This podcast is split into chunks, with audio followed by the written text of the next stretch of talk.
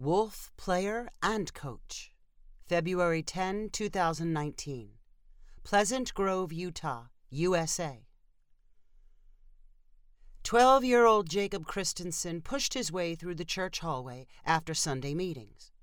He was almost out the glass door of the entryway when Bishop Worthlin called his name.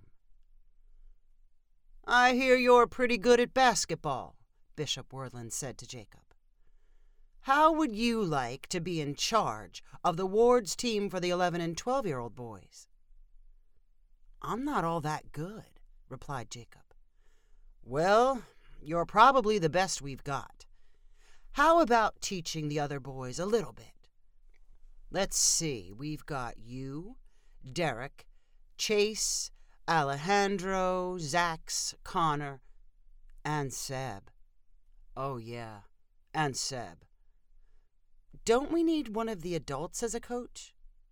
Nah. You can be a player and the coach.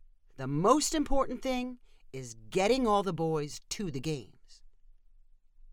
Jacob did not think he could say no, so he replied, I guess so, if you really want me to. Great! Maybe get together for a practice before your first game.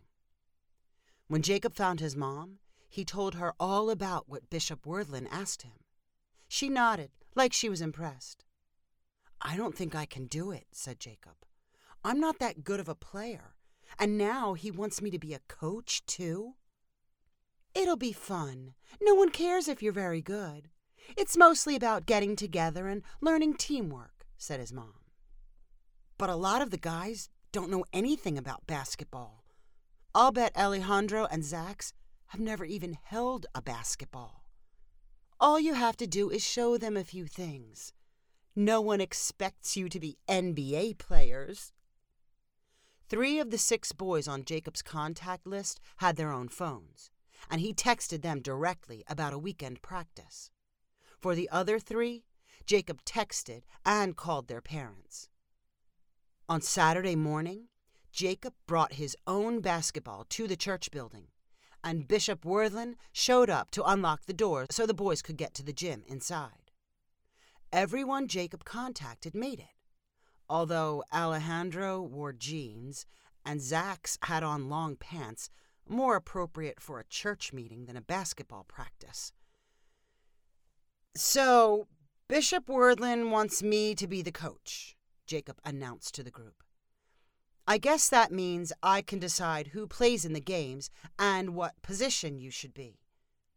How many of you can make a free throw? Four hands went up, including Derek's. Do you mean all the time or after lots of tries? Derek asked. Because I need lots of tries. Jacob remembered some of his first practices when he played for his middle school team. Their coach began with everyone attempting baskets from different spots. Jacob thought that was a pretty good way to start with his team. Okay, let's each take a turn shooting from different places, he called out. Then we can kind of see what we have to work with. All seven boys tried shots from close to the basket, and then farther and farther out until they reached the three point line. Three of the boys were almost helpless, no matter how close they were. Even underhanded, Zax could barely hit the backboard. Jacob made some obvious conclusions. Okay, Zax, Alejandro, and Seb are going to be our defensive specialists. Your job is always to block shots and steal the ball. Then you pass it to the offensive specialists. They'll make the baskets. After shooting, Jacob introduced Alejandro and Zax to dribbling and let them jog around the court, bouncing the ball. Then they all practiced passing and guarding and getting into other people's way. How did it go yesterday? Bishop Worthlin asked Jacob the next day. I don't think we'll be very good, Jacob answered honestly. The most important thing is having fun replied Bishop Worthlin. Win if you can, but just get everyone to show up. Your first game is Wednesday night in this building. Jacob texted and called all the members of his team like he had for the first practice. On Wednesday, five people, including Jacob, showed up. They were missing two of their best shooters. Remember, when you get the ball, pass it to Derek or me to make the shot, Jacob reminded the other players. The team they were playing, Pleasant Grove 14th Ward, had boys who were at least a head taller than Jacob. A third of the way into the game, they realized that only Derek and Jacob were taking shots at the hoop. After that, whenever Jacob had the ball, at least two of the 14th Ward players surrounded him. Based on the other team's height and experience advantage, the game was remarkably close. The final score was 40 to 20, and Jacob tried not to look too disappointed while congratulating the other players. On his way off the court, he was stopped by one of the adults who kept score. Who's your team coach, son? asked the scorer. I guess I am. Oh, yeah? Then congrats on your first win. But we lost, 40 to 20. The other team had to forfeit. They didn't have enough players your age who showed up. They were playing with a couple of 14 year olds. We let the game go on for the heck of it, but officially, you won. Jacob was not sure whether to be proud of the team or not. When he told Bishop Worthlin the result, Bishop Worthlin had no problem feeling happy about the win. See? I told you the most important thing was showing up and having fun. Consistency counts in these games. How many more do we have to play? All the other wards in the stake. Eight more games. Maybe you'll even be stake champions. The next game was on a Saturday morning at a different church building. Jacob called and texted reminders to his teammates, and then found a second parent in addition to his mom who was willing to drive to the new building. A different collection of five players arrived at the game to face a team of 12 boys from Pleasant Grove 3rd Ward. The 3rd Ward team had an adult coach who insisted that all his players should get the same amount of playing time. Some of his players were as bad as Zax and Alejandro at shooting and dribbling. So the game stayed close until the very end. Jacob made the winning shot to put his team ahead 38 to 36. For the next four weeks, Jacob's team played another seven games against all the wards that made up the Pleasant Grove South Stake.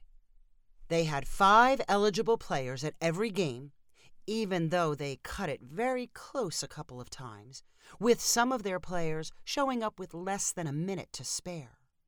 Their final record was seven wins and two losses. Five of the wins were by forfeit. Although the final results did not count, Jacob's team ended up playing all the forfeited games against makeshift teams from the other wards. It made for good practice, and Jacob was sure his team was getting better. Zax and Alejandro could actually hit the rim sometimes when throwing up a shot. When the nine game season was over, Bishop Worthlin called a special meeting with the team. Someone told me the final results, and you have the best record in the entire stake, Bishop Worthlin announced excitedly. That means you get to play in the regional tournament. Your first game is against the winner from the Pleasant Grove North stake. Do we have to play? asked Alejandro. Bishop Worthlin laughed. No, you don't have to play, but you should want to play. You won. You get to represent our stake. Don't you think that's amazing? Yeah, I guess, said Alejandro with a shrug. Is there a prize or something? How about this? If you win your next game, I'll take you all out for pizza and ice cream. The boys sitting around Jacob agreed they would definitely like the pizza and ice cream. I have something special for Jacob right now, continued Bishop Worthlin. He's been your coach and a player this whole time. He's been the one reminding you about the games and making sure you all get to play. So I got him this. Bishop Worthlin pulled a small silver wolf statue from the bag he was holding. Every pack of wolves has a leader who watches over them and makes sure no one is left behind. I want Jacob to have this little wolf as a symbol of how he taught you and included you, whether you knew how to play basketball or not. Jacob happily accepted the wolf statue. When he got home, he put it next to his lamp on his nightstand. He loved how the grooves in the metal looked like fur and how the wolf was muscular and strong. That was how the bishop thought of him. A week later, when Jacob's team showed up for the tournament, all seven boys were there, along with at least one of their parents.